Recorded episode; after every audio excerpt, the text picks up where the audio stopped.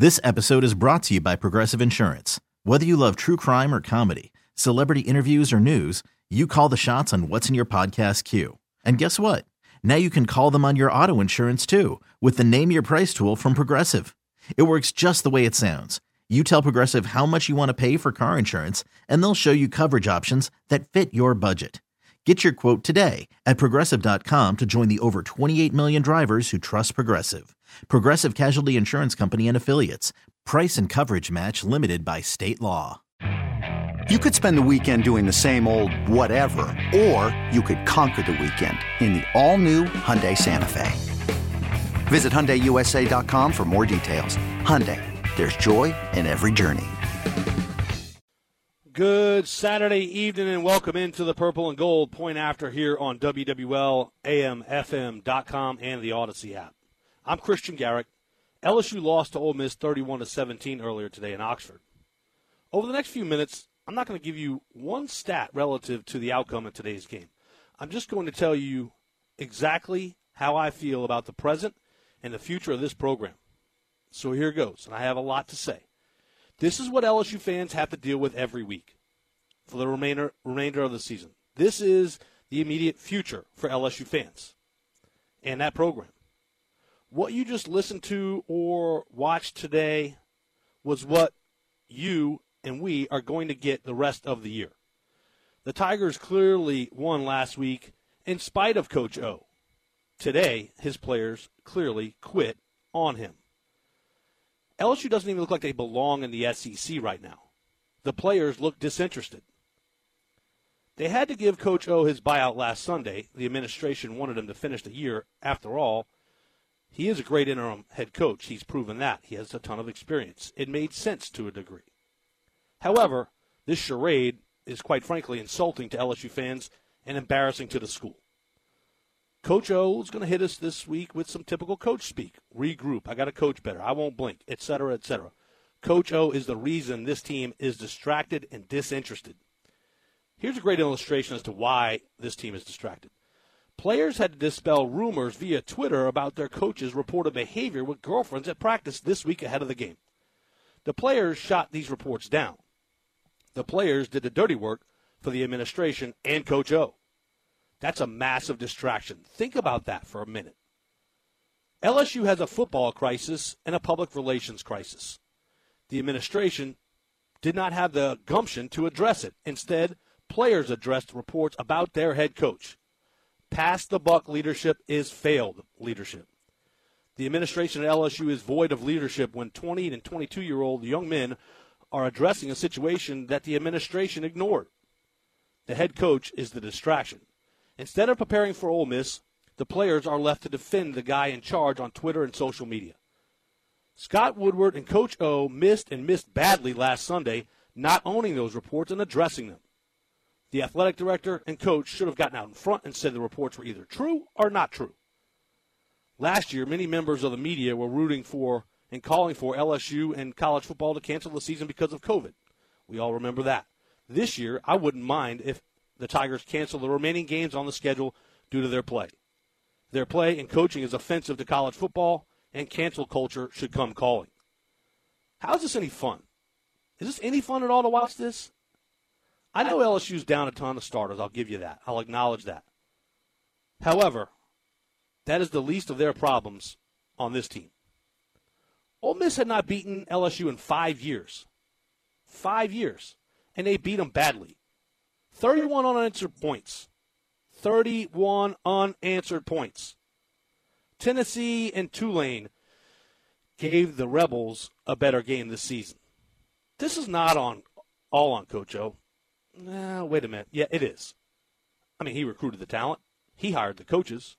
He is the common denominator. The more games the Tigers play this season, the more damage it'll do to the program. The national title championship win 21 months ago feels like a lifetime ago.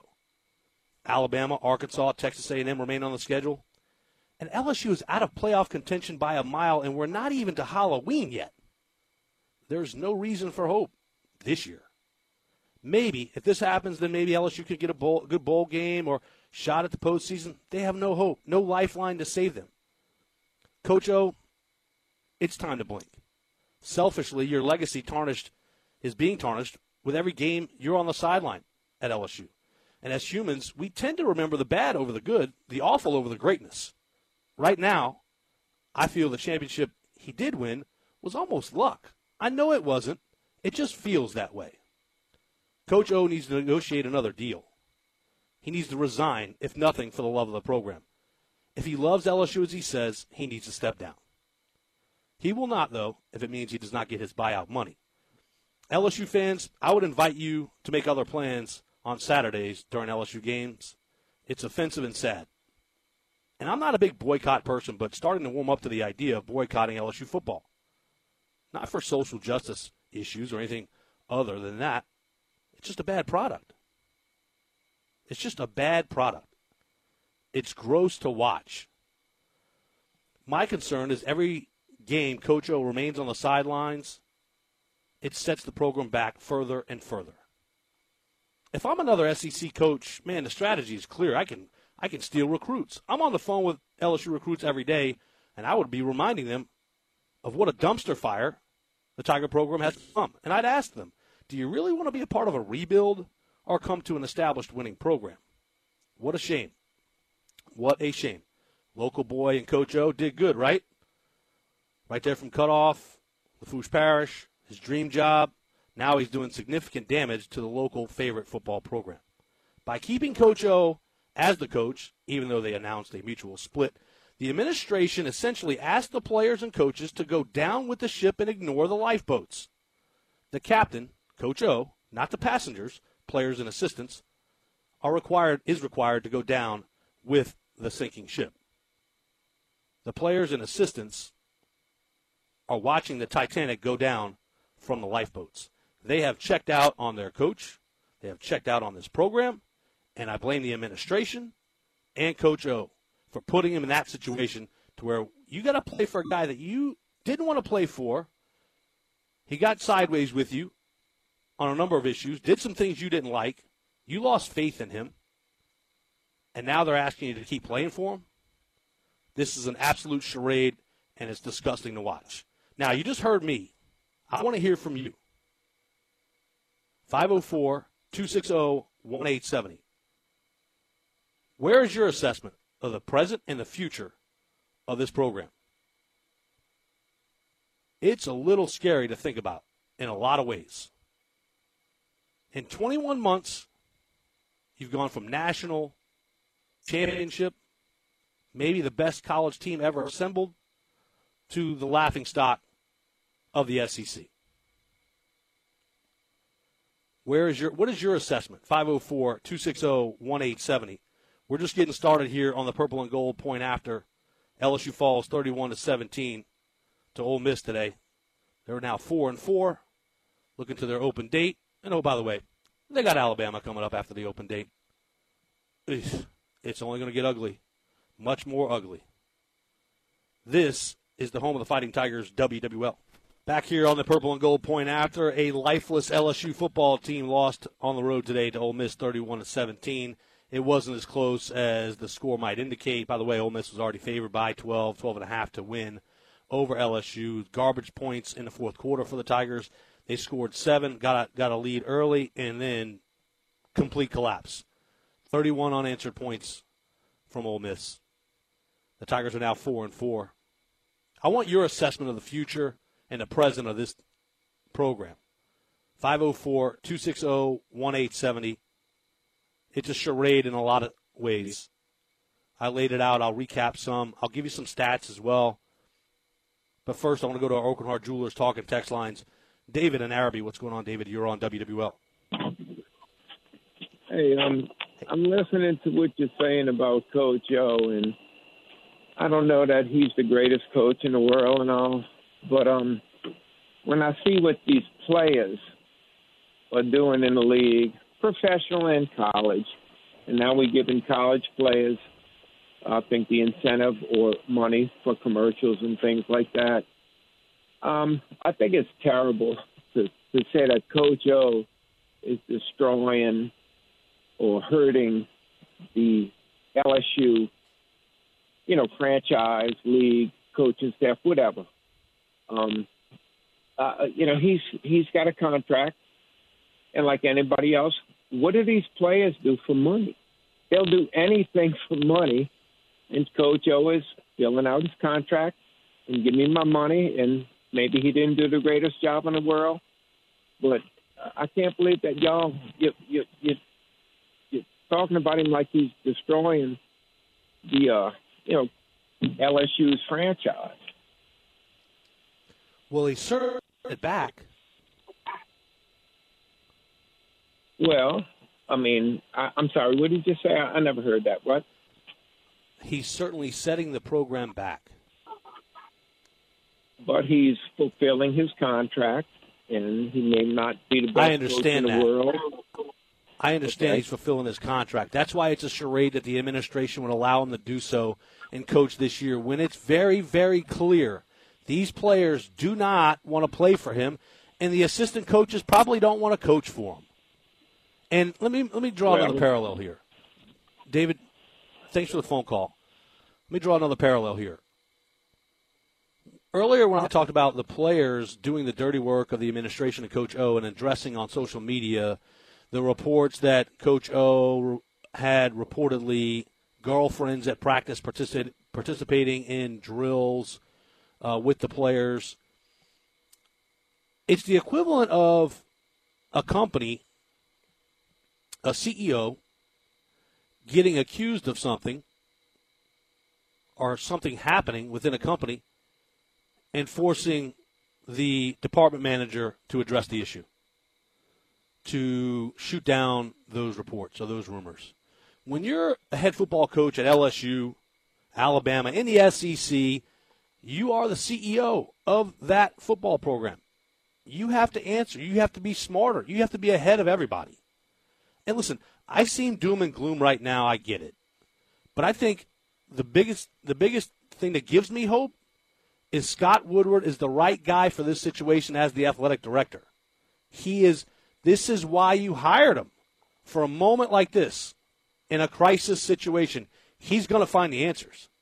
I have a hundred. I have a thousand percent confidence in Scott Woodward that he's going to del- deliver the next head coach at LSU that can compete and win national titles, compete for and win national titles. That I'm sure. Uh, I'm I'm sure of. I believe in Scott Woodward that much. His track record allows me to do so. This guy knows what he's doing. I just think they handled this situation with Coach O, which is unprecedented, poorly. David, thanks for the phone call. Right to Waggaman, we find Michael on our Aucoin Hart Jewelers talking text lines. Go ahead, Michael. You're Uh, on hello. WWL. Hello, sir. Um, Hello. I remember back when uh, Les Miles had left and Orgeron got the job, and no small part of what he negotiated was a $5 million lump sum if he got fired. So it's kind of like the writing was on the wall back a few years. I, I don't know that that changes anything. I mean, he had a contract, so that's all that is. But you know, things get tough, he get rich. You follow me? Yeah, look, I don't blame Coach O for wanting to get his buyout. That's what that's what you should do. I mean, in any company, it's not just football, but if you're under contract and the company wants to move on from you, and the length of your contract says you can you you- you know you're eligible to get a buyout, and they're not allowing you to finish the length of the contract, and they owe you money. uh, Coach O should try to collect that money. He should collect that money. That's what was negotiated. That's making someone else, the other party, the employer, live up to their contract. Even though you didn't live up to yours in terms of producing wins, that's still a contract and it's binding. So I don't I don't fault Coach O for trying to get it. No, I'm money. not saying it's uh, it, it's something wrong he's doing. I'm just saying when it first started, that's how it was. How- that's how he knew. It, Oh, the the the buyout, the the multi-million dollar buyout. Well, certainly that's a, Michael. It's kind of a good point. Thanks for the phone call. Look, it certainly gave him a false sense of security. I mean, come on, if you know that you got potentially $17 million coming to you if it doesn't work out? Are you shaking?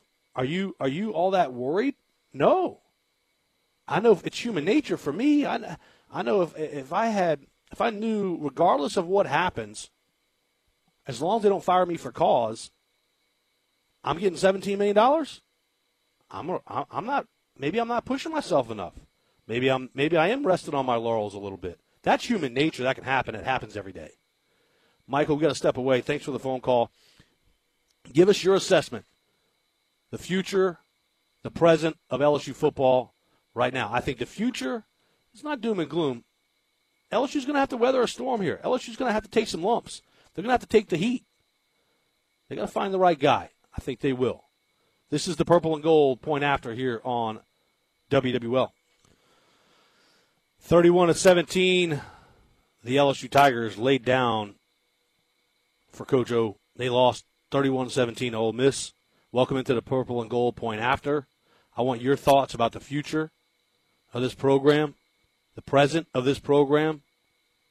504 260 1870. Bill in South Mississippi, Randy in Algiers. I want to hear from you. I'm going to carry you over into next hour.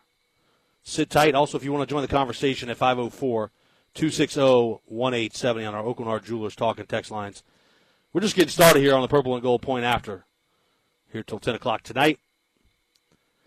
Look, the future, as I see it, it'll be bright, and it's because of Scott Woodward. We kind of live in the now these days. We'll talk about it next hour. This is the purple and gold point after here on WWL. Here we are, jumping off an hour two of the purple and gold point after here on WWL, AMFM.com, and the Odyssey app. I'm Christian Garrick. LSU falls 31 to 17 to Ole Miss today in Oxford. And if Lane Kiffin isn't a candidate today or for LSU's coaching job, he sure made a note of, uh, you know, put his hat in the ring as, hey, you better be paying attention to me. He was coaching as if he was a candidate and maybe knows it. Bill in South Mississippi on our Aucoin Hart Jewelers talking text lines. You're on WWL. Hey, Bill. Hello, Bill. All right, we'll put Bill on hold. Let's go to Pat and Destrehan on our Aucoin Hart Jewelers talking text lines. Go ahead, Pat. You're on WWL. Hey, uh, Christian. Yeah, I just wanted to say, uh, how did we get here? I mean, you, you you talk about you talk about how good uh, Scott is. You go from a coach, but he started out at three million dollars a year. He wins the national championship, and he's up to nine million dollars a year. And you know, you talk about how good you know Scott Woodward is, but uh, who's paying for all this? Scott Woodward did not hire him. Joe Alleva hired uh, him. I, I know that. I agree with that. The boosters are paying. I agree with that. The, the, the, boosters are paying. Yeah, so I mean, yeah, where are we going from here? I mean, well, what, what do you mean where we're going from here? I mean, you know, it's, it's getting to be ridiculous. Yeah, I mean, you know, I mean, he's, he's the highest paid, uh, in, uh, you know, and next to Nick Saban, he's the second know. highest paid coach in the country. He's certainly the highest paid interim coach in the country. Where you go from here, you trust Scott Woodward. You trust the athletic director that he's going to make the right call. Yeah, but, but, and there's some viable candidates, some really good candidates for this job. Mel Tucker Michigan oh, State, Cincinnati. I agree with that. I agree with that. Scott uh, Tomlinson from uh, Pittsburgh, you know, it, I mean, you know, who's paying? We are. To a degree. To a degree, yeah, the season ticket holders are, fans are, but the, the, their big money comes from donors. I mean, so that buys that out. The, the donors, the LSU alumni that got big money, that have big money. Listen to me, got big money. Uh, that have big money. They are footing this oper- funding this operation. They're the financier. You know, um, I agree with you. You're going to tell me they'll get it. They'll get it done. That, that, Coach O is over his head from. It was way beyond him. Nine million dollars? Come on, man. He, he can't well, even spell nine million dollars. Well, come on, that that's a low that's a low blow to say when you start questioning his intelligence. Um, Pat, thanks for the phone well, call. I'm just saying. I mean, you, you, you know, can second I'm, I'm guess. You can certainly second guess from. the amount of. T- Pat, hold on a second. You can certainly second guess the decision to pay him nine million dollars after winning a national title. But here's the thing: that's the market that these coaches. Again, Pat, thanks for the phone call. These coaches are getting because national championships bring so much revenue to a program. The universities say it's worth it. Now, in hindsight, it's easy to to decide that. It's easy to second guess that and say, ah, he's not worth nine million dollars. At the time, he was because how quickly he brought LSU a national title after taking over for Les Miles, where the program had been running to the ground. So at the time, he was worth that. Is he now? No. If you if you knew then what you know now, you wouldn't have done it. There's a lot of things in my life that if I knew the result, I wouldn't have done it. But that's the way life goes, unfortunately. Our Aucoin Hart Jewelers talking text lines are open at 504 260 1870. Give me the, your future assessment of this program and the current state of the program at present. 504 260 1870. Let's try to go back to Bill in South Mississippi. Go ahead, Bill. You're on WW. All right, he hung up. Yeah, look, we can get to some stats if, if it really means that much to you that you want to hear some of these stats. Um, Ole Miss racked up 470 total yards on LSU's defense. They rushed for 266 yards. 266 yards on the ground. 204 in the air. LSU rushed for 77 yards. After that newfound running game against Kentucky and Florida, well, they went to sleep again. Ty Davis Price had 17 attempts for 53 yards. Seven attempts for 53 yards, a 3.1 yard average. Look at the uh, the red zone and turnovers and fourth downs. Ole Miss was three for three. LSU was 0 for one. I think the game kind of turned a little bit when Max Johnson threw that interception in the red area going into the goal line. They were up seven nothing, looking to go up fourteen nothing. It pretty much turned from there. The momentum swung from there. The average yards per play, LSU 4.8, Ole Miss 6.4. Think about this. Listen to this stat. Where's the penalties? Um, did I pass it up? Uh, where is it? Ole Miss had, I think, 12 penalties for over 100 yards, and they still beat LSU by 14 points. That's crazy. 12 penalties for 106 yards. LSU committed two for 16 yards. 12 for 106. That's worth seven points typically. And they still beat LSU 31 to 17. Really, given the garbage time fourth quarter 10 points that LSU mustered, they beat them soundly, covered the spread.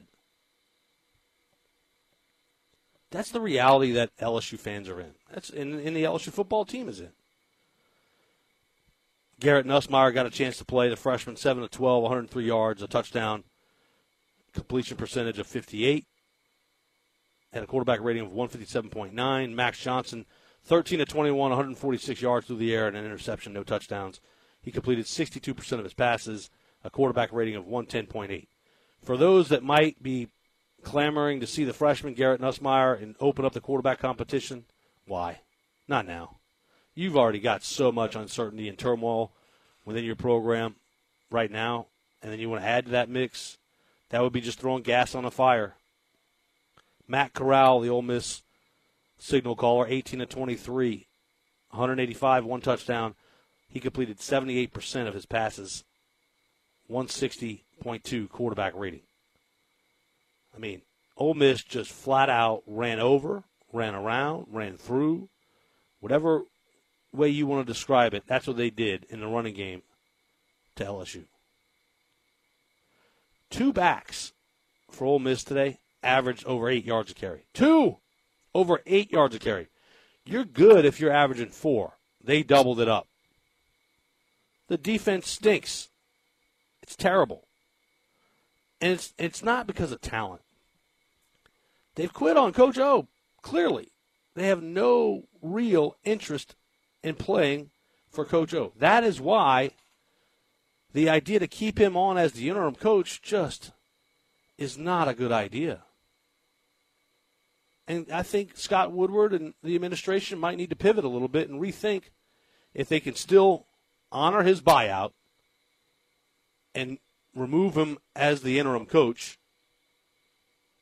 completely and just tell him to go away, then you might have an inspired football team in two weeks against Alabama. You might. I think, unfortunately, he's the common denominator here, and it doesn't look like it's going to get any better in the interim this year. Now, let's see who Scott Woodward taps as the next head coach. He's going to do his due diligence. I mean, look at his track record. I think Jimbo Fisher's working out over there in Texas A&M. You got Kim Mulkey to come over to coach the women's basketball team. Jay Johnson to be the head baseball coach, who you've heard me talk about on Sports Talk, how highly I think of that hire. Now he's got to hit a home run here. He's got to knock it out of the park. He doesn't have any room for error, no margin for error because of the expectations at LSU and how quickly the fans and internally the administration and that program want to turn this thing around. And you could do it quickly. It's not going to take five years. It can happen in a year or two if the right guy is hired. I know LSU has the right guy as the athletic director to make this hire. I'm confident in that. So that's why I'm a little bullish about the future. You can't get any worse than what you are right now. I just can't. They're four and four on the season and have a losing record in the SEC. They still got Alabama, Arkansas, and Texas A&M, UL Monroe left on their schedule. Four more games. Forget about a bowl game. Forget about that.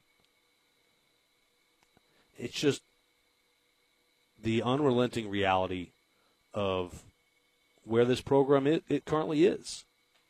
And it can get better. It's going to get better. But right now, it's painful. And what I feel bad for, to be quite honest with you, is those players. Because they're being told to play for a guy that they don't want to play for, but they're making them do it. And they're making them address things on social media that the university should have addressed, Scott Woodward should have addressed, and Coach O should have addressed last Sunday when they announced this mutual parting of ways. Are those reports about Coach O's off the field behavior true or untrue? Are they accurate or inaccurate? And it could simply be, hey, they're accurate or they're inaccurate. The idea that we're last Sunday when Scott Woodward and Coach O were lovey-dovey on the podium at the podium at the press conference to announce a mutual split. They Scott Woodward quickly deflected any question that didn't relate to honoring Coach O. Really, it was today's about Coach O. We're not going to talk about the coaching search. Today's about Coach O. When they should have flat out addressed it and said it was a factor or it was not a factor. And in particular, Coach O should have addressed it, not just Scott Woodward. And now you're seeing the consequences of that poor decision. because the players don't trust this coaching staff. They just don't. Whether it's something that they lost, that Coach O lost them for a moment during the offseason, during last year's riots, etc., and protests. Excuse me, not riots, protests. Either way. He lost them in, in, in, a significant moment off the field, and he's lost them on the field. I don't think they buy into what they're teaching, what they're coaching. I don't think the coaches. You're asking, think about this. You're asking an assistant coach who's making, I don't know, four or five hundred grand that knows he's essentially a dead man walking. He's going to be looking for a job. And all the while, you're asking them to prepare for an opponent when they got to what top of their mind is I got to figure out what I'm going to do next for my family. So that eats away at your time to prepare. You might be talking to other coaches, other staffs around the country. Hey, y'all, do y'all have an O line coach opening? Do y'all have um, an offensive coordinator or quarterbacks coach opening, a defensive line coach opening across the board? And I want to tie this in. This is something that I found interesting. You remember the courtship of Saints defensive line coach Ryan Nielsen last year by LSU I mean, they were ready to buy him out of his contract. The Saints subsequently gave Ryan Nielsen a boatload of money for a D line coach and assistant head coach tag. And there's a reason for that. And the reason is the coaching world, whether college or pro, is a fraternity. And people talk. And I think Coach Payton had the beat on everybody and knew and advised Ryan Nielsen, you don't want that job. That's a sinking ship. Ryan Nielsen, if he had ignored Coach Payton's advice, he too would be looking for a job again. It's sad because it impacts so many people. This program has such influence on so many things people's lives, people's livelihood, but hey, that's the price of big time college football. I mean, those that, that it's their livelihood. You signed up for the gig. You just did. And most coaches, most, rare, rarely, I should say, do they get to call their shot and, and say, I'm done. It's rare. Nick Saban's going to do that, understandably. But as soon as you sign that contract or sign up the coach, you flip the hourglass over and the sand begins to tick as to or fall as you as time goes on as to when you're going to be fired. It's just a matter of how fast that sand reaches the bottom most of the time. Aucoin Hart Jewelers talking text lines are open at 504 260 1870. It's the purple and gold point after here on WWL. LSU falls 31 17 in Oxford Ole Miss back here on the purple and gold point after. The Bayou Bengals are now four and four. Open date, and then hmm, you get to go to Alabama and get your teeth kicked in. Kevin and Kenner, what's going on? You're on Aucoin Hart Jewelers talking text lines on WWL. Hey, Kevin. Hey, Christian. How you doing? Hello. I uh, just want to say there was a time not so long ago when all of us, the AD administration and fans, would have given anything to be back on top and what Coach O delivered two years ago is just it'll never be duplicated. That part is true. You may never see a team. You may never see a team like that he had in, in 2019. That good. So it's just really sucks to see what it's come down to now, but we'll all stick together and we'll get through it. Yeah, Kevin. You know, as humans, we tend to live in the now, right? You know, we kind of. It's hard to see the forest through the trees when the forest is really, really dense. But you know, the, the future can be Love bright. The, the, the future can be bright. All right, and I think it has the potential to be bright. I said it before, and I'll say it again. I trust Scott Woodward as the athletic director to make the right hire. I just do. Um, so if there's something to be positive, I'm not in love with the now but I like the future and what it could turn into be. I trust you, and I trust your way of thinking, and uh, really respect uh, the way you carry yourself. Thank you for your service. Appreciate Kevin, appreciate you. all the good insight you always give us. Well, thanks, Kevin. I, Heads up. Hey, from now on, whenever we hear "Go Tigers," we'll always remember this guy. That's right. Go Tigers. That'll never leave. That'll never leave. Kevin, thanks for the kind words and thanks for tuning in and thanks for calling in. John and Metairie on our Aucoin Hart Jewelers talking text lines. You're on WWL. Hey, John. Hey, Christian, how you doing? I'm good, thank you. Uh, I, I had a couple of uh, quick questions. Um, sure. If LSU players have quit on Coach O, and certainly that looked like it today, how do you explain how they played in an elevated way against Florida? That's my first question. And the second sure, question, I'll answer that. Let me answer that one first. Okay. We got plenty of time. Okay. We got plenty of time, John. Let me answer that one first. I think they knew about what was the future for Coach O last year. I mean, last week, and that inspired them. They knew it was almost like the Wicked Witch of the West is dead. Like you know, we we're, we're out from underneath Coach O. They felt for that moment, Okay. and they were inspired. so And they also got the four turnovers time- from Florida. John, they all, Florida turned the ball over four times. Right. All right. So when was the last time an LSU football team had a losing record or played without any sense of pride or passion like this team? Can you recall? Uh, the DiNardo era, um, but I mean, for me ago? in my lifetime, what's that? How long ago was that? I don't even remember how long ago DiNardo was. Uh, my sister was at, was at LSU during that time, so I want to say was it ninety four, five, and six um, in that range. So you're talking 25 But it's been a while. or- Yeah. Yeah, It's kind of oh, yeah. shocking. Yeah, yeah, and, and those weren't fond, you know, those weren't fond memories. That Jerry Donato, DiNardo, um, you know, really did some significant damage to this program when he was uh, the head coach. This episode is brought to you by Progressive Insurance. Whether you love true crime or comedy, celebrity interviews or news, you call the shots on what's in your podcast queue. And guess what? Now you can call them on your auto insurance too with the Name Your Price tool from Progressive. It works just the way it sounds. You tell Progressive how much you want to pay for car insurance, and they'll show you coverage options that fit your budget.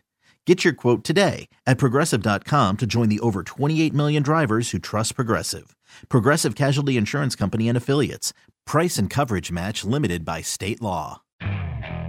Okay, picture this. It's Friday afternoon when a thought hits you. I can spend another weekend doing the same old whatever, or I can hop into my all new Hyundai Santa Fe and hit the road. With available HTRAC, all wheel drive, and three row seating, my whole family can head deep into the wild. Conquer the weekend in the all new Hyundai Santa Fe. Visit HyundaiUSA.com or call 562-314-4603 for more details. Hyundai, there's joy in every journey. I'm Sandra, and I'm just the professional your small business was looking for. But you didn't hire me because you didn't use LinkedIn jobs. LinkedIn has professionals you can't find anywhere else, including those who aren't actively looking for a new job but might be open to the perfect role, like me. In a given month, over 70% of LinkedIn users don't visit other leading job sites. So if you're not looking on LinkedIn, you'll miss out on great candidates like Sandra. Start hiring professionals like a professional. Post your free job on linkedin.com slash recommend today. So it was 95 to 99. So in the waning years, you know, 97, 8, 9, that's when uh, that's when I saw LSU teams this kind of futile, if you will. They, they, It's probably been even disinterested. longer since Ole Miss has been in the top ten. I can't even. I mean, I can't even remember when they had a team this good. You know, um, but it just good. goes with the right coach and the right recruiting and right players. You know, you can do anything. But man, uh, Coach O, what a fall he's taken and this team. It's it's really It's a kind of- massive. I have friends of mine in Los Angeles. Uh, I, I talk to all the time, and, and they're just shocked that it's it's taken so little time for LSU to fall off the top. And you know, as you as you guys like to say, the the penthouse to the end outhouse on you know during the Saints broadcast. But this this is just it's almost uh, tragic. You know, it happening. tragic. It's not almost. It is tragic. Well, I, I equate tragedy with, you know, human Real death tra- I know. Sure, sure, Yeah. sure, sure. But when you, I think it's, a, I think it's an apt word to describe the rise and fall of Coach Ed Orgeron and this LSU football program. King of the Hill, 21 months ago. King of the Hill. You're, you're on top of college football in the in, in the world. Best college football team in the country. And here you are, 21 months later, four and four, having already fired the coach, but yet keeping him on as the interim. That That's a the bizarre part of for me. Yeah, that that's the bizarre part for me. I mean, it's one thing if you're a lame duck political uh, candidate, but it's another thing altogether if you're going to be there. I mean, the stench around that program and the the odor of uh, death, as it were, around LSU and the and the probably the some hopelessness is setting in uh, around the players. Like, why should why should I put myself out? But then again, the senior players or the junior players who are going to come out for the draft, they have you got to think they have to be motivated on some level if they're going to get drafted. Well, that's true if they're trying to improve their draft stock. But if you know about where you're going to go and you can't improve your draft stock, I wouldn't put that that bad tape out there. But again, there's also the option if I'm, which you very well could see. You started to see a little bit of it early. Derek Stingley opting out, not opting out, having foot having surgery. He's gone for the year. Kayshon Boutte gone for the year because of an ankle injury. So, you know, one of those deals where you go, eh, it's not worth it. If I'm a, like Derek Stingley's a top 10 pick, Kayshon Boutte's a top 10 pick. I'm not going to go out there and risk my draft stock working through an injury for this football season, for this football right. program, for this this coach, because I've got millions coming to me. Now, if they were in the national championship conversation, I, I, I would venture to guess that I'd be I'd be curious as to, you know, if Derek Stingley Jr. even has surgery. Uh, if Kayshon Boutte maybe wants to rehab and come back to be a part of the mix. If that were 2019, I just I just wonder. I'm not quoting any of those two uh, and their motivation, but it makes you wonder. Well, it's a lost cause. You know why? Why fight? Why risk injury? Why risk the money? Why? Why play for a coach they've lost respect for? Clearly, in some in some ways, and you and you can't point to any one thing, but maybe it's a number of things, which is again, yeah. tragic, sad, um, disappointing. But um, they do need they, they need new they need a, a blood transfusion, a talent. They need a breath of fresh air. They need a breath of tre- fresh air. John, thanks for the phone call. Thanks for tuning in here on this Saturday night. Right back to our Aucoin Hart Jewelers te- talk and text lines. Out to Gretna, we find Kevin. What's going on, Kevin? You're on WWL and the Purple and Gold Point After. Uh, yeah. Hey, what? Just my hope. Hey, how you doing? I'm good. I, I want to say I think what Coach O went wrong was hiring them two coordinators at the beginning of the season, uh, and it lost to UCLA. I think that's boy, that was a bad season start right there. That's just my opinion, though. Kevin, I, I don't disagree. I don't think that's where he actually began to go wrong. I think he began really to go wrong when he hired Bo Pelini without an interview. He fi- he hired uh, Scott Linehan, Linehan with no interview, based on recommendations. I mean, listen, oh, wow. in that world, in that world, Kevin, there's buddies, right? So somebody might recommend their buddy because they want to do the guy a favor, get him a job, right? And but I also appreciate your point, Kevin. They hired a defensive coordinator and offensive coordinator this season without having ever called a play in a game in their life. They've never called a defensive or offensive play in their life in a game. And I think Coach O also fell into the trap of, oh, he's off the Joe Brady tree. Well, you know, sometimes, you know, you make a copy of something and it's not as good. The copy's not as crisp. It's not as good. It's not as strong. So, you know, and Joe Brady's, I think, an elite guy. In other words, I he's uh, uh, you know he's rare. His play callers like him are rare. They don't just happen. And some of that I've heard. You know, one of the things Kevin, Coach Sean Payton has talked about quite often is, you know, play callers. A lot of it's a feel thing. It's a gut thing, and it's just like leadership. You can't be born into it. You kind of just have to have it. All right. Yeah, well, I think, yeah, that's my opinion. Trying to find another Joe Brady. I don't think that was the right answer at all. Yeah, Coach O has made some missteps. Kevin, thanks for the phone call. I highlighted him early on uh, to open the show. Listen, he made. I mean, if you think about it, Coach O had Matt Canada as an offensive coordinator. He had Steve Ensminger, uh, Joe Brady and Steve Ensminger, Scott Linehan, and now Jake Peetz. That's five in five years.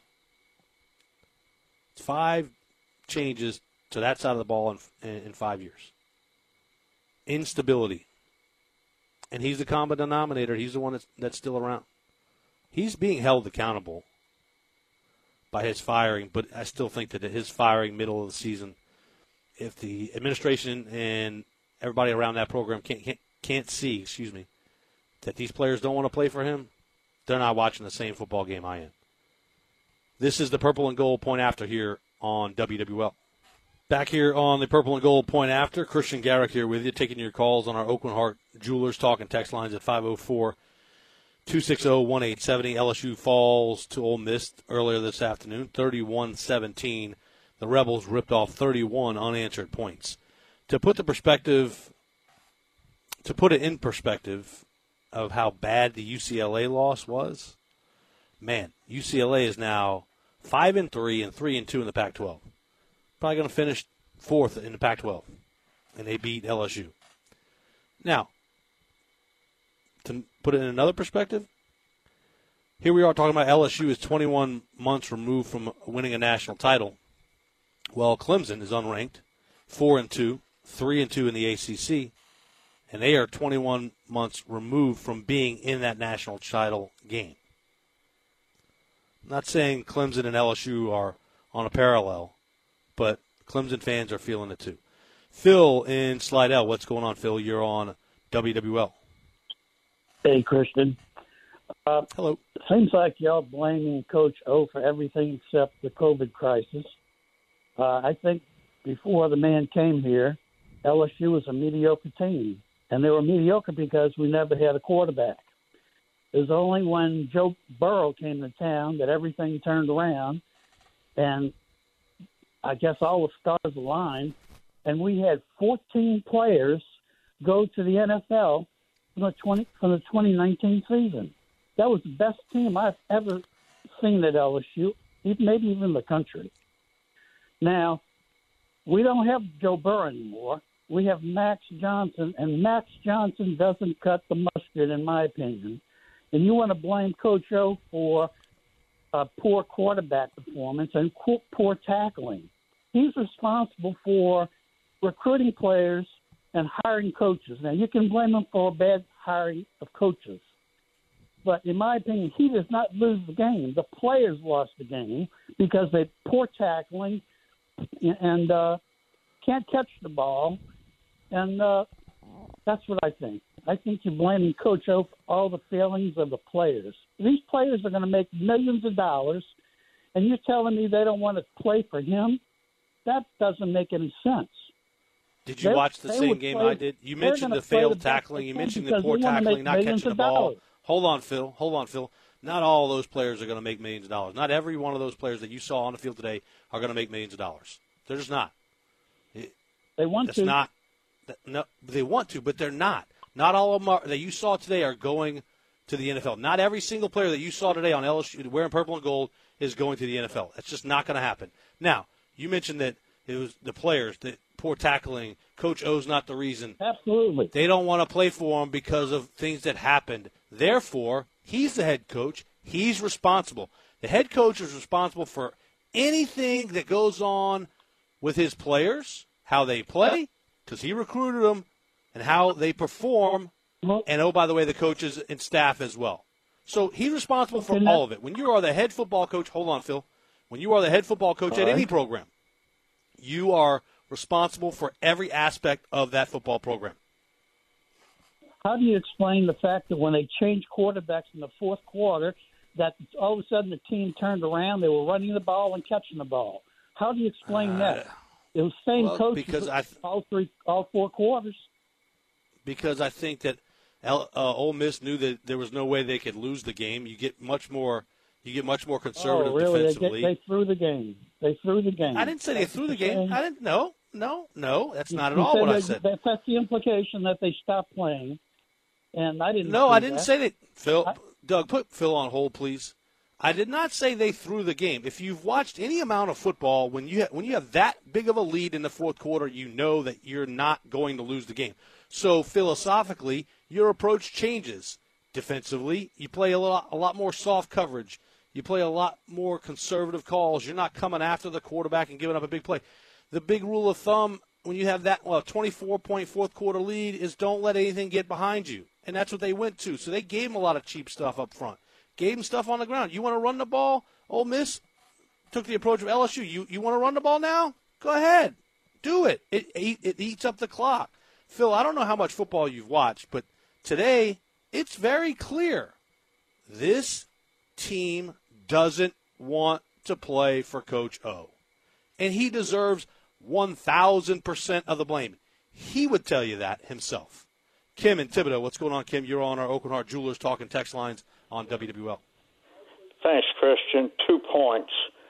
Number one, re your previous caller, if Coach O hadn't had, according to many folks, uh, his receiver who was injured, he saved him from a losing season in 20.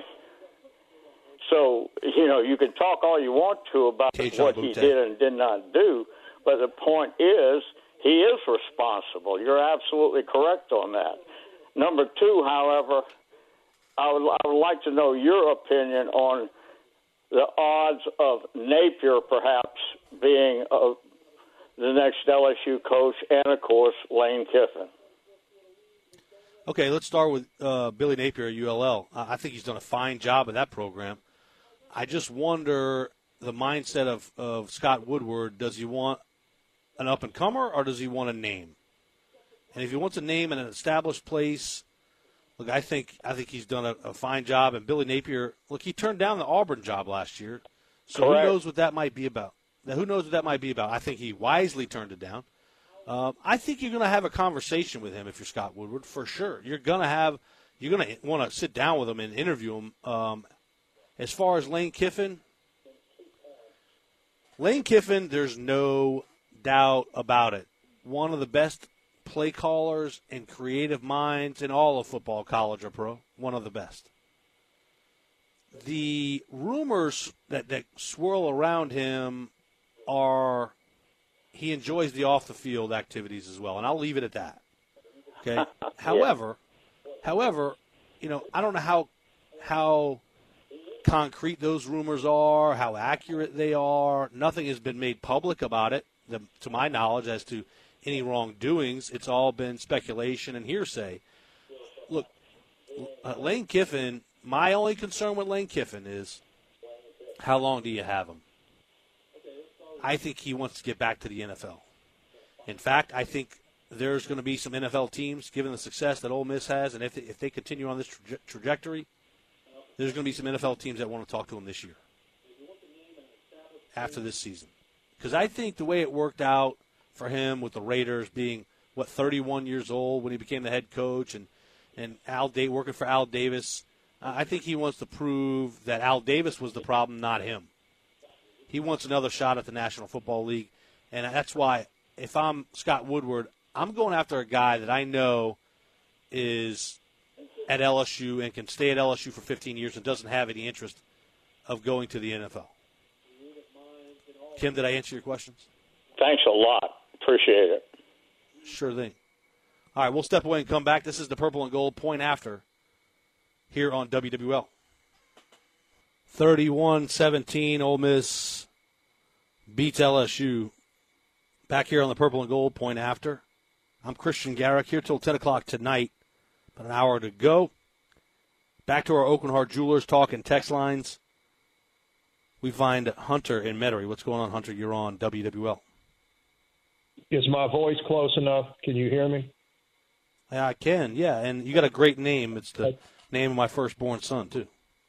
I, I want you to know something, Christian. I've, I've been listening to your show for years. And you're always you're you're good at what you do, real good. All right. And when I'm about to say some of this, I know you're not going to agree with it, but I, I hope before I get nervous because I don't do this very often. But I really feel strongly about this. I knew a lady, I think she's deceased. I've been trying to reach her in this last year. I haven't talked to her in a couple of years. She's been an LSU Tiger fan. She was 85, still lucid. And um, she knows everybody with this program, literally. I mean, she's as important a figure in this behind the scenes at LSU. They just don't make them like that anymore. It's like a Rolls Royce. And I got to talking to her about two years ago. This is a true story. I was down here in Metairie. I almost married her daughter in 1979, and I loved her and her family. And her brother was my dad's best friend. I'm not naming any names, but these people are important people real important people. And I talked to her about Ed Orgeron long before he was hired. And what impressed me about him in 2013, he, you know all this already, he was hired as an interim head coach for Southern California, which is where I suspect he may be going now. In my opinion, he may go there. They may hire him. All right. Uh, we talked about him. When he took over at USC, they were losing the next week after he took the head coaching, or it was a week or two, he had that team fired up, ready to go, and they beat teams in the Pac 12 they weren't supposed to beat. It almost looked like Pete Carroll had returned.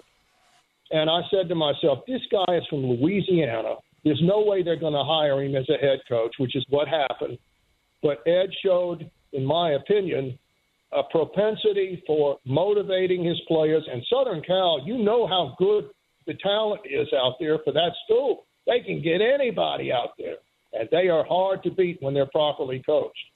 So I talked to my friends who are LSU people about him back in 2017 and 18, and I was getting sick of Les Miles for obvious reasons. And I sure hope that you guys aren't thinking about bringing him back. But uh, we'll, you can. Anyway, she um, this lady, she I think now she's deceased, and I'm heartbroken. I can't talk to her about what's going on here, so I can't do anything behind the scenes to fix some of this. But I'm going to say it once, and I'm my dad would say, "Do it this way." This is the way my dad used to do it. Dad was a good friend of Charlie McClendon. My uncle Edmund was a friend of Charlie McClendon's as well. We knew him. This this coach, I know he screwed up in the last two years. And I thought after the 2019 game that he looked like he was about to have a nervous break. And he looked tired and he looked spent after that national championship year to me. It, I don't know why, but that's what Tom, I'm going to need you to land the plane, Tom. I need you to land the plane because we're about out of time. Unless you want to hold, right. I'll carry over in the next hour. You want to hold? Yeah, I'll hold. Hunter? Okay. Yeah. All right, sit tight, Hunter. I apologize. I called you Tom. I had Tom on my on my screen. He's also on hold as well. So we'll pick that conversation back up with Hunter when when we return.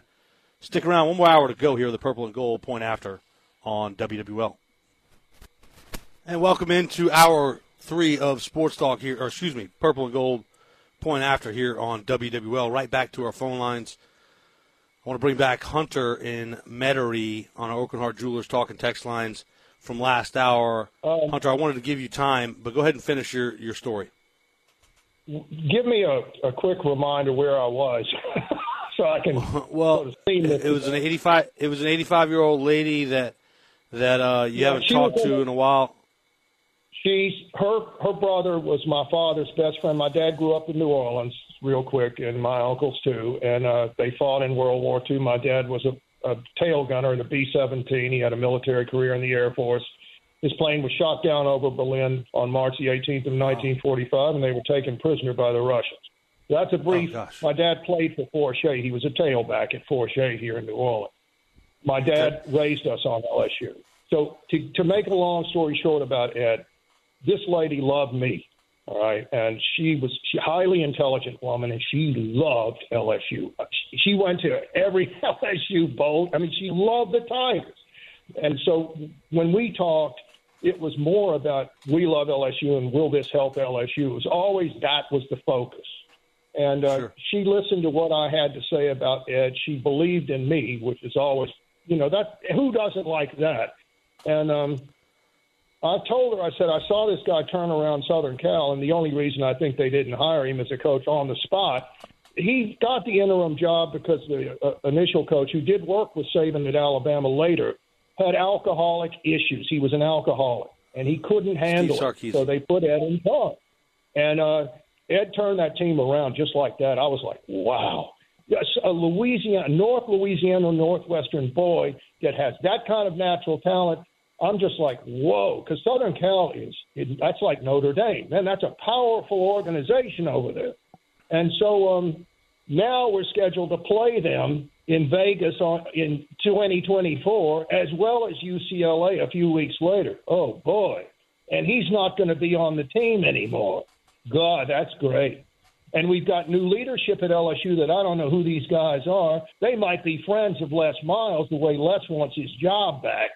Who knows what's going on? But Ed is Hunter, not Hunter, confident. Hunter, Hunter, Hunter, Hunter, Hunter. You've referenced All Les right. Miles twice. There is no, zero, can't help it. absolutely no chance that that happens. None. I hope you're right. I hope you're right. He he's untouchable. You saw how he had to bow out at, at Kansas State because of because of um, off the field issues and groping women, and hey, there's no chance. give- Les Miles I'll will never coach a collegiate football program again. I, I'm glad because I'll be able to sleep tonight. Thank you, Chris. You saved my life. I've been worried. I don't know. You know, I, I know a lot of you. When when Ed came in, let's be honest here. And I know he's a Louisiana guy. When he came in, everybody in at Baton Rouge was saying, "Get him out of there before he destroys LSU." This was like in 2017 or 16. He lost to Troy that first season, I think it was, or Uh-huh. second season, and everyone was shooting him down. Man, look, I don't want to preach. I swear to God, I love you. I love this school more than I love life. I swear to my father loved it. My brothers love it. We are fanatics, admittedly, and we have for many, many years. And we love Coach McClendon. I think McClendon was a better defensive coordinator than Saban, and I love both of them. But to me, Charlie Mack was a better defensive mind. But getting back to this, Ed has a gift. I'm not saying he's smart. Well, I am in a way, but he has a gift with motivating players. And I No feel question. like I realize I realize that he screwed up in the last couple of years. I don't know what the hell's going. On. He lost all of his coaches after 2019. They all went to different jobs. Brady went to the Tennessee Titans. Uh, the defensive coordinator was now the head coach. No, coach. Brady went. Joe Brady went to the Carolina Panthers. That's right. I meant Panthers. I'm sorry. I, my mistake. I'm sorry. But the, the point being, he lost them all, and all of his every one of his talented players went to the NFL. They took everybody. The NFL they gutted LSU. That's one of the greatest college teams, probably the great. I'm biased, but that's the greatest college team that's ever been, and uh, looked like a pro team to me. And uh, Jesus, you know, it's hard for all of us to look at what it's become so quickly. That's painful. For me, it is. And uh, this guy, we're going to lose him. He's getting older, you know, and he's done some things wrong. I, I hear he's got girl, but girlfriends and all this. But uh, when it comes to this game, I have to give. I'm honest, man, and I give Orgeron. He took a lot of criticism when he came to LSU, and he built that team into something unbelievable. You don't kill the goose that laid the golden egg. Now, I'm going to quit preaching, and I'm sorry to be converse to what you guys are saying. I don't see a coach, not one, including Saban, that I would take over him right now. And I know I'm biased, but I wouldn't take anything over him that I've seen so far. I'm sorry it took so long, and thank you for letting me talk. Hunter, you're very welcome. Thanks for holding over. You said a lot there, and I, I can, I can take one bite at a time here. It's gonna it's gonna be it's gonna be bad if we're wrong about Ed if we shoot him down. Hold Listen, on. if he goes to Southern Cal and he hold wins Hunter. national Hold on, Hunter. Hold on, Hunter. Hold on, Hunter. Okay, Doug, put Hunter on hold, please. First off, let's start with what you just said. You wouldn't take the greatest college coach of all time over Coach O. Hmm. Okay. We really need new phones. T-Mobile will cover the cost of four amazing new iPhone 15s, and each line is only $25 a month. New iPhone 15s? Only at T-Mobile get four iPhone 15s on us and four lines for 25 bucks per line per month with eligible trade-in when you switch. Minimum of four lines for $25 per line per month with auto pay discount using debit or bank account. $5 more per line without auto pay, plus taxes and fees. Phone fee at 24 monthly bill credits for all well qualified customers. Contact us before canceling account to continue bill credits or credit stop and balance on required finance agreement due. $35 per line connection charge applies. Ctmobile.com. Hey, Rob Bradford here. I have set out on a mission with my good friends at FanDuel to prove what I have known for some time baseball isn't boring. Now I have a daily podcast to prove it with some of the most notable people in the baseball world screaming baseball isn't boring from the mountaintops or at least agreeing to come on our show. Players, managers, GMs, and yes, even the commissioner of baseball, Rob Manfred. It has been a constant wave of baseball's most powerful voices. So join the revolution. Subscribe and soak in Baseball Isn't Boring. Listen on your Odyssey app or wherever you get your podcast. You'll be glad you did. I'm going to leave that right there. I'm just going to let that sit there. I'll let that marinate for a little bit. You're ins- you're insisting that USC, he's headed to USC. If I'm the athletic director at USC, I might as well sign my resignation letter as I'm introducing Coach O as the head coach at, at USC. That's a hard sell for a guy that's now nine and nine since winning a national title. Coach O is certainly a good coach, and he has a national championship to his resume. Bobby Hebert says it all the time. What have you done for me lately? And nine and nine is what what Ed Orgeron has done for LSU lately. I have no concerns that we're overreacting that Scott Woodward has overreacted by essentially firing him mid-season. I don't think he's going to go to another program, a major program at least, and turn something around and make LSU eat their words, so to speak. I think Coach O is going to have a, a bright future in a number of areas. Excuse me for a second. He is going to be booked for several speaking engagements, almost year round if he wants. He's a great motivator, so he'll give motivational speeches. A book deal is probably in the works for him. A movie deal, perhaps, in the work in the works for him. Coach O can hold defensive line camps, work with prospects headed to the NFL as D linemen. There's going to be plenty of opportunities for Coach Ed Orgeron. Just not as a head football coach at a major college school. I think that's run its course. Keep in mind, this is a, now a two time fired head coach in the SEC. You certainly won't get another LSU or SEC job. You might get an FCS, maybe a mid major that the AD is looking to capitalize on the character the character of Coach O and who he is, the character that he is, because he's got some folklore about him, the gravelly voice. There's still going to be plenty of opportunities for him, just not at the major college level. And I don't feel eh, you shouldn't feel sorry for him. I don't. He's he's getting 17 million dollars, plus the the millions he's already made he got to live out a lifelong dream, and that is to be the head coach of the LSU Tigers. What's wrong with that? So he didn't have sustained success, but he still won a national title, and nobody will ever, ever, ever be able to take that away from him. Ever. Sure, right now, there's some disdain for him because of the, the current state of the program. That'll wane, though. In time, that'll wane. Five years from now, Coach O is going to trot on that field and, get, and wave his hat, get a round of applause from the LSU Tiger faithful during a game, halftime. They might the reunion in 10 years in 2029. He'll be out there smiling. He'll be doing appearances for LSU on behalf of LSU. So, I mean, it's run its course. If I'm Coach uh, Coach O, I, I feel like I outkicked my coverage, considering where he came from and what he's become. And that, quite frankly, is still a national championship winning head coach. Not bad. Not bad at all. And I, am sure he feels disappointed that he disappointed a lot of people. He let a lot of people down in Louisiana. but that's the fact of the reality. It happens. Hunter, uh, thanks for the phone call. Tom in Gentilly. Go ahead, Tom. You're on WWL.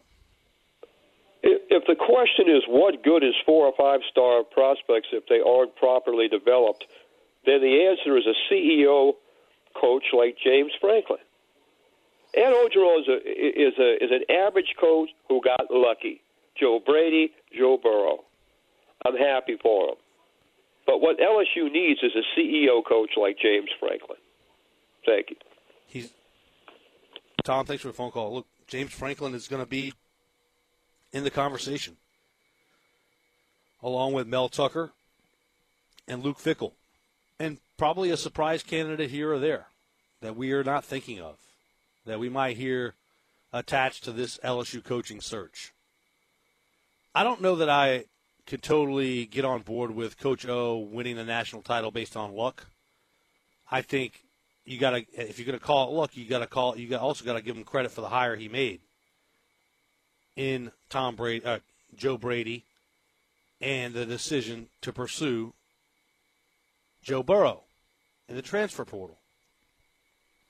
So you can't call that luck. You got to give him credit to recognize, hey, maybe these guys are difference makers, and they were. So I think you got to give Coach O credit for that. Now, this is a classic example of an individual not being able to handle success very well. That's hard to do. It's hard.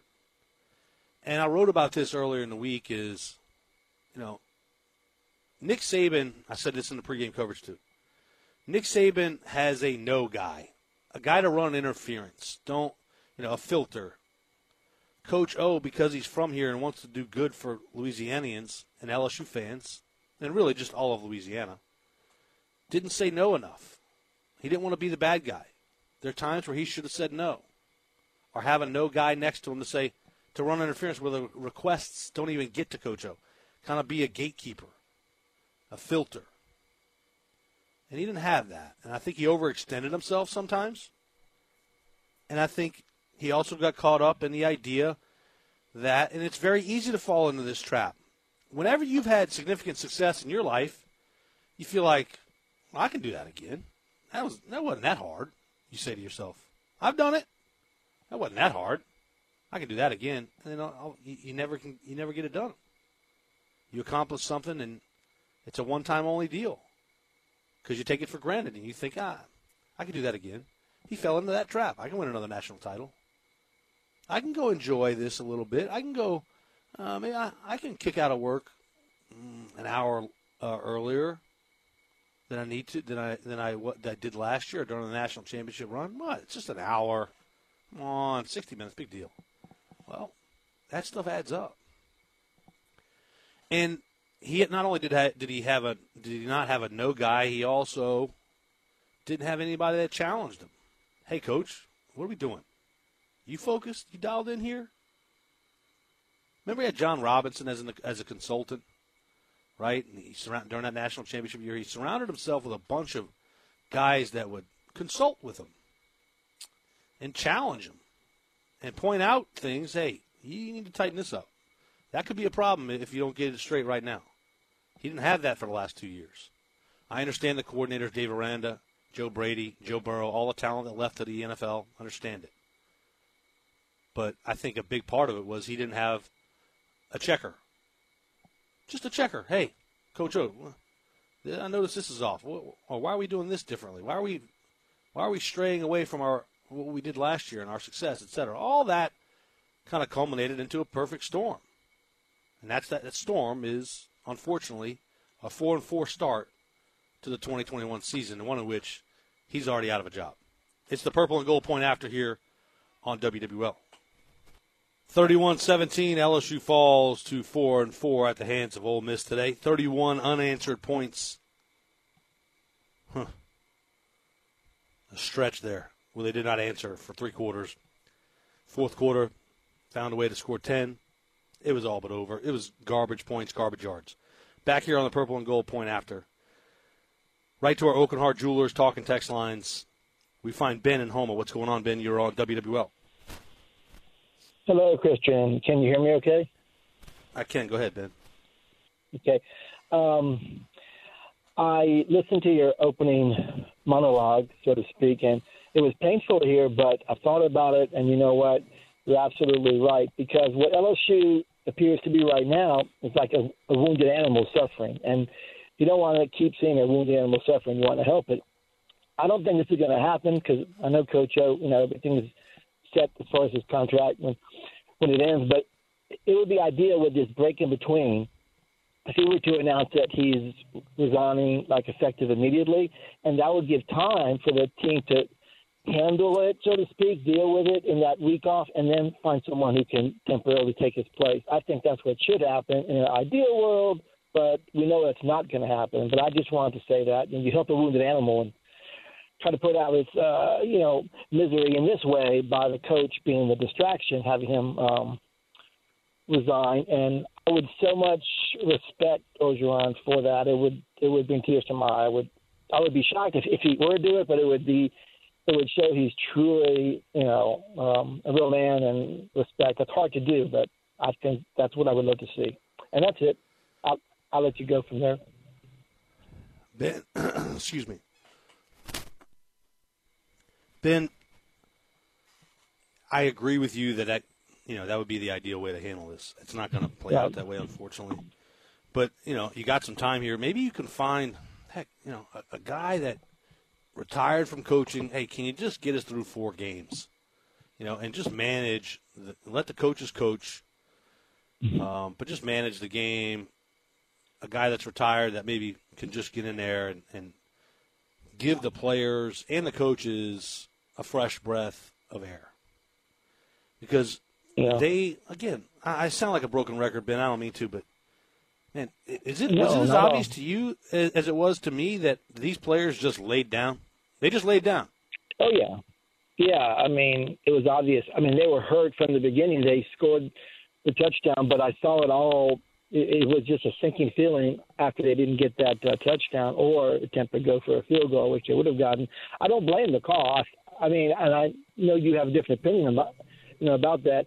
You take it as it comes, but unfortunately, that one was like a dagger, and yeah, they were blown out of the water after that point. And those last two scores really were meaningless because, yeah, it was just, as you say, you know, a garbage collection stuff that didn't really count.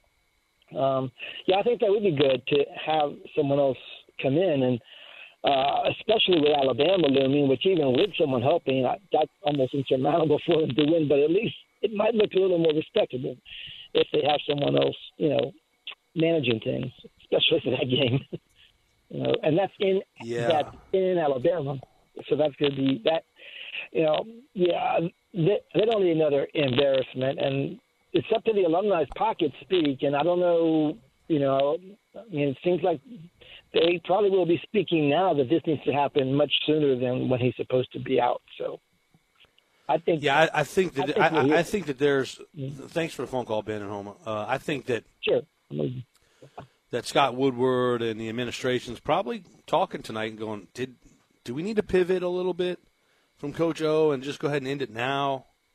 Because right now, I mean, I, heck, let Greg McMahon, the special teams coordinator, uh, be the interim coach. I don't know.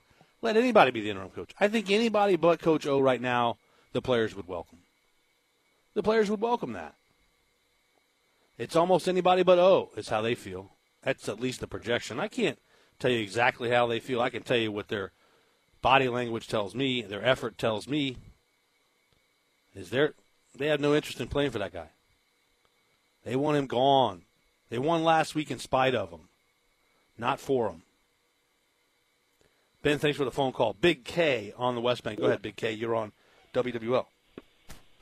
Hey, what's up, Christian? How you doing, man? Boy, you got a voice like a big guy. Yeah, I'm pretty big. Uh, could play linebacker for uh, LSU would make a difference right now. but I tell you what, man. Look, I'm kind of piggybacking on what you guys were just talking about. I think Coach O just need to just look at himself in the mirror and say, you know what? I'm out. I got to go. Whatever I'm going to lose from this, from leaving, then I deserve it. Okay, at this point, just let him get out and go. And oh, I, I want you to answer this question for me.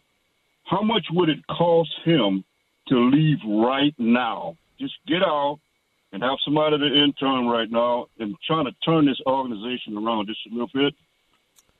And uh, you know, I, Big K, I'm not dodging your question. I don't have his contract or the buyout details in front of me at this very second, and it doesn't spell out what if he were to resign um, in, in in that buyout termination agreement. I'm just pulling it up. I had it on my desktop, and I, I'd have to really. Last week when I got my hands on it, I paid attention to when the payouts are coming, when he's getting, how he's getting the buyouts, and how often, et cetera.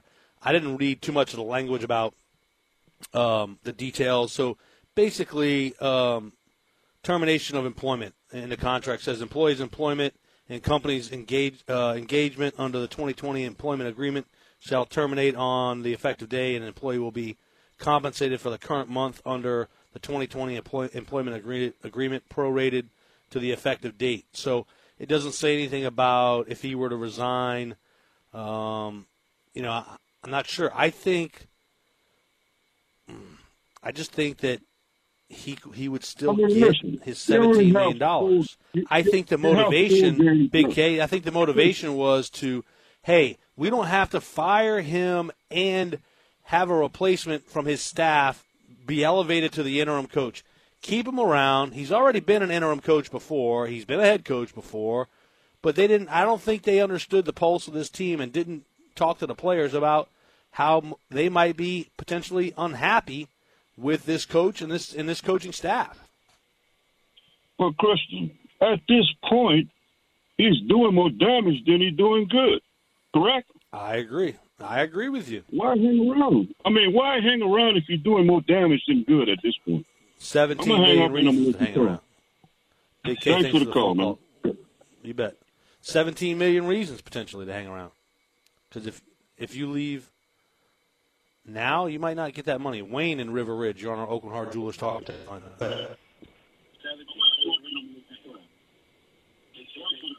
Wayne, go ahead. You're on WWL. Wayne, can you hear me? Turn off your radio, Wayne. We'll put you on hold, come back to you. Aucoin Hart Jewelers talk and text lines are open at 504 260 1870. I want to get to a couple of text messages. Um, let's see. How do you know the players don't want to play for Bebe, Christian? It's just bad coordinator and position coaching. This one from the 504. Well, are you watching the same game I'm watching? It's clear. There are guys that are literally taking plays off. You can see it. That's always a sign that they don't want to play for that guy. In the NFL, it's a sign that I'm lazy. In the NFL, they just cut you. Scholarship athletes, now next year, the incoming coach might see that and make an example out of them. But it's clear that they don't want to play for him by their effort. If they if they were playing harder and you could tell that they were putting in max effort, and I'm not talking across the board. You got to look closely. Just look closely at players. Watch them. You'll see who's taking plays off, who's interested, who's not. Just play, pay close attention. You can see it. It's very obvious. Another one here says, I like Woodward, but who fires a guy and lets him stay on their job? That was not a good move. That helps nothing. That one from the 504, I completely agree. I was perplexed when, when they did it last week. When they announced the move, we're going to fire him, but keep him aboard until the end of the season. Uh, I think the administration and Scott Woodward made a mistake, and they missed. They didn't. They don't have the pulse of this program and their players. I understand why they might think, okay, we'll we'll keep him on. We don't have to elevate an interim guy because there's nobody that has the experience of being an interim guy or being a head coach at the collegiate level. It's clear the coaches don't don't really like him, and the players don't like him. It's sad. It's sad to think about. Sad to say, but it's true. Our Aucoin Hart Jewelers talk and text at 504 260 1870. Weigh in on what you saw, weigh in on what you think the, the current situation is, weigh in on the future of this LSU football program. Now, I'm painting a pretty doom and gloom present. And I'll admit that because it is. It is doom and gloom. The future, I think, is bright, has the potential to be bright. Because I think Scott Woodward is going to find the right guy. And I, I think, to a degree, since he arrived at LSU, because he inherited Coach O, he recognizes this is his signature moment. This is his opportunity to hit a grand slam and hire a guy that could end up coaching at LSU for the next 15 to 20 years and win multiple national championships. His legacy is now on the line. This is the Purple and Gold Point After here on WWL Back here on the Purple and Gold Point After on this Saturday night. Good to have you aboard. Thanks for tuning in. Had a lot of great interaction tonight on the text lines and on our phone lines, our Aucoin Hart Jewelers talk and text lines at 504 260 1870. Ben in Houma. Uh, actually, I'm sorry, Wayne in River Ridge. Go ahead, Wayne. You're on WWL. Hey, Christian, man, thanks for taking my call. Uh, sure thing. Man, it, it, you know, it just uh, it, it just looks like, man, you just out athleted you know, and I know the coach, he's supposed to develop the players and recruit the players, but at some point in time, uh, in the last, you know, this year looks like uh, LSU just out athleted where the, the when they play in the quality teams, uh, they just don't match up. And I don't know, you know, a lot of these schools now, you know, you have the athletes who, if it doesn't look like the season is is going great, um, they opt out of playing uh, whether they you know injured or whatnot, because they know they go into the NFL. But I just want to get your thoughts on on, on that. Well, Wayne, it's the uh, it's the path that we've created, and what I mean by we is college football. You know, uh, I think we've given into a little bit to this transfer portal um, of temper tantrums. I didn't get my way. I didn't win the job, so I'm going to leave. Now, LSU was a benefactor of that and has been, and in, in the future will be. But I also think that the we you know these players, I don't fault them. And hear me out. Let me be clear, Wayne. I don't fault them for if they want to skip their opt out or a few games into the season decide I'm not playing anymore this year. I'm going to focus on getting myself ready for the NFL draft. Because quite a few of them, this is their only shot at making big time money to change the, the direction and the course for their family. And think about that from your perspective, Wayne. If you were 21 years old and you knew you were stand to make, you know, stand to make 20 million dollars, 18 million dollars, and can completely overnight change the, the the course of your family and provide a different style of life for your kids, your future kids, or your current kids, or your mom and dad that raised you with next to nothing and you could change that, well, I'm not going to put that at risk. I understand that. I understand those decisions. And they're sore and they're hard to think about because there's the idea that those players need to stay committed to the program, to, they got a scholarship, etc. Well, that's all well and good, but they also performed when needed to perform. Now they have to start to look at when they can flip the script and turn it around to their benefit and at that point, it's their benefit to look out for their well, future. I mean, I'm not going know, to listen. It's just like owning your own business. Hold on, Wayne, please. It's just like owning your own business. When you can work for yourself, when you are the boss, when you're your own boss, that's a that, that's a good path to independence, uh, financial independence. Um, if if you're not working for yourself and you're working for somebody else, you're doing a good job of making somebody else filthy rich. And at that point, that moment, they're going to look at that at that decision and say, "I'm doing what's best for me at this present moment for my brand," and I don't have a problem with it. Well, Christian, let me just let me just comment back on that. Um, you know, it's a team sport, and without the guys who are blocking for you, or you know, playing on defense, or whatever the case may be, that you know, without them, you know, it's not all about you. Uh, it's not an individual sport, and I understand what you're saying, but uh, you know, at the same time, a lot of those guys, they're not going to the NFL. And their college experience, whether it's a bowl game where guys opt out, that's their Super Bowl. That's that's as good as it's going to get for them. And for a guy who, you know, whether he was a he's a running back and his offensive line blocked for him all year, and he decides he's opting out, I just think that's a little bit tough for uh, for that guy who's not going to the NFL to have to accept that without him, he's not going anywhere. And uh, I, I would hope you would understand and agree with that philosophy. Well, I think that uh, the team sport notion is very good for the youth football team, for the high school team. But once you're in a in a position to where you know you're of the elite, you're in the one percent that can go make millions of dollars playing a kid's game, the team stuff goes out the window. It's fairy dust. I'm just being honest You know- with you, Wayne. Oh, I, and I, look.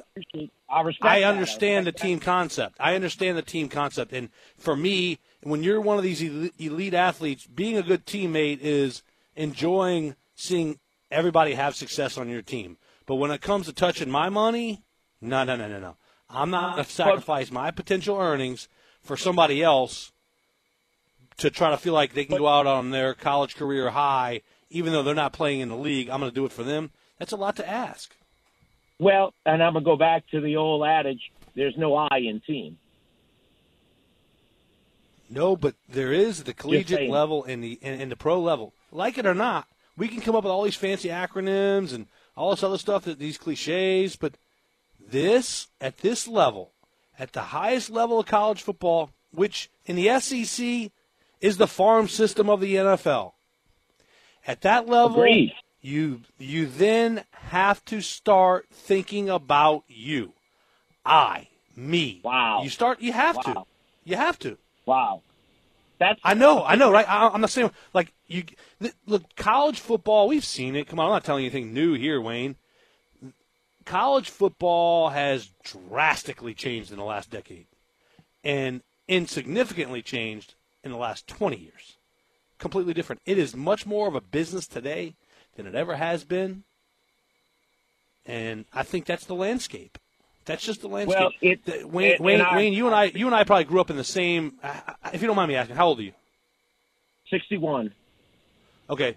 Well, you, so you're you're you're closer to my dad's age, but my my point is that you grew up in, in that generation. And I'm not trying to point say that as a bad thing. I love my father. I think my, my father's Oh, great. no, I think that age is great. I think I, I think I think 60 is is still vibrant and very young. 61 is still vibrant and very young. My dad's 67. My, let me get back to my point. You and I, uh, because your generation helped raise my generation, and together we grew up on the whole team concept, right? They're not growing up on that. Absolutely. If you look at social media, you look at everything about it's changed. The climate has just changed. Whether it's whether you like it or not, it's changed. Well, I, I guess I just feel sorry for the for the young men who play and give all their all. You know, if you go back, you know, to the to the movie Rudy, you know, a, a kid that went out there and he busted his butt, you know, just to be part of a team. And there's so many young guys now who aren't going to go to the NFL. And when they come to a bowl game, as we've seen, you know, where these players opt out for no reason, no reason other than they know they're going to the NFL. But for these kids who gave blood, sweat, and tears all year long, and these kids opt out, I just don't think it's fair to the ones who gave and made them during their college career the players that they that they are. Because Wayne, if you're a running back and nobody's blocking for you, if you're a quarterback and nobody's blocking for you, you know, if and and you can just you know go through the run the gambit on that. Uh, Wayne, it's it's Wayne. it's it just disappoints me, Christian. That's all.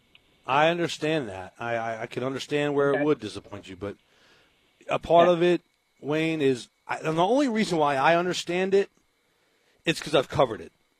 Right, I've seen it. I understand. So yeah, and and I, and I- understand having talked to a lot of these players, both in college and pros, why they do some of the things they do.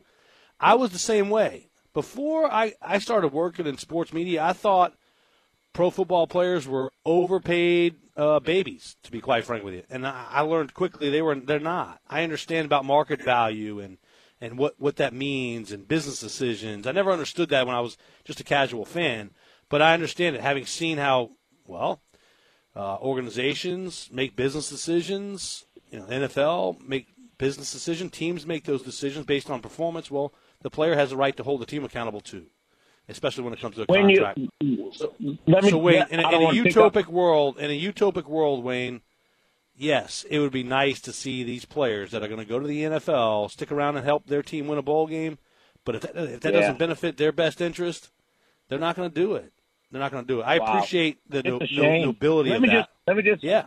One more one more comment. Quickly, I got to run, Wayne. I got to run soon. on the college, but wasn't a, a, a college scholarship basically, you know, it was you couldn't afford to go to college, so in exchange you were going to play this sport in exchange for an education. Yeah, in the, in the 40s and 50s.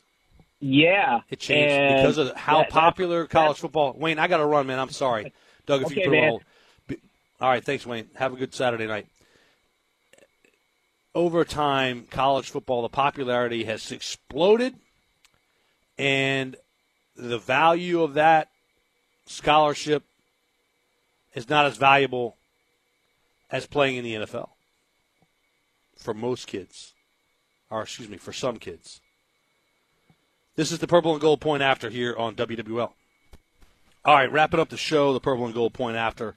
Before I push out of here, I want to thank Doug Christensen uh, back at Master Control. Thank you so much for your efforts, Doug.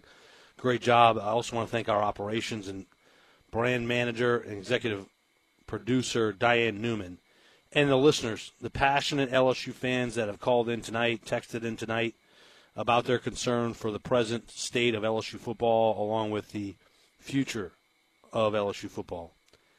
One of the biggest things that I take away from today is that Coach O is clearly the distraction to this football team, and he needs to resign. If he's not going to get his money, he's not going to resign.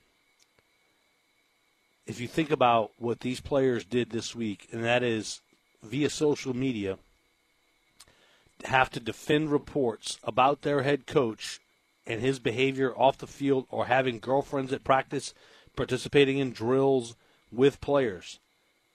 That's a distraction when players have to defend their head coach via social media.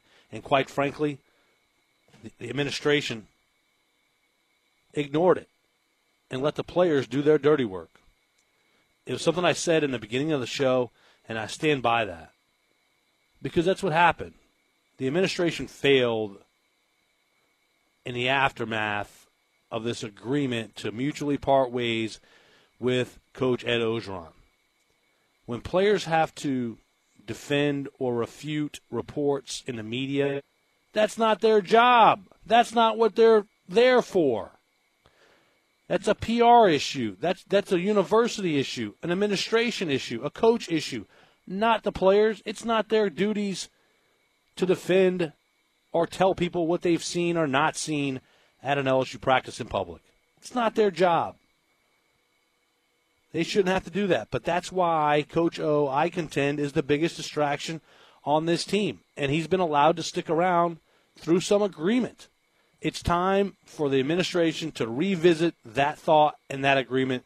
These players don't trust them, don't want to play for them, and it's painfully obvious. Painfully obvious. All right, that's a wrap for the Purple and Gold Point After. Everybody have a safe Saturday night. I'm Christian Garrick, Semper Fi. This episode is brought to you by Progressive Insurance. Whether you love true crime or comedy, celebrity interviews or news, you call the shots on what's in your podcast queue. And guess what? Now you can call them on your auto insurance too with the Name Your Price tool from Progressive. It works just the way it sounds. You tell Progressive how much you want to pay for car insurance, and they'll show you coverage options that fit your budget. Get your quote today at progressive.com to join the over 28 million drivers who trust Progressive. Progressive Casualty Insurance Company and Affiliates. Price and coverage match limited by state law.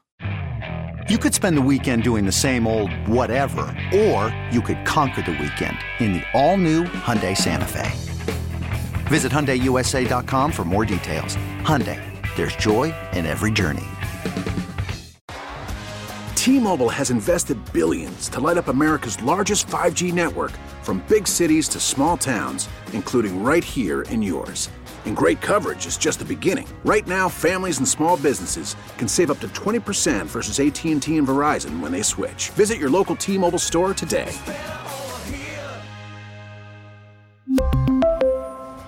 Plan savings with 3 lines of T-Mobile Essentials versus comparable available plans. Plan features and taxes and fees may vary.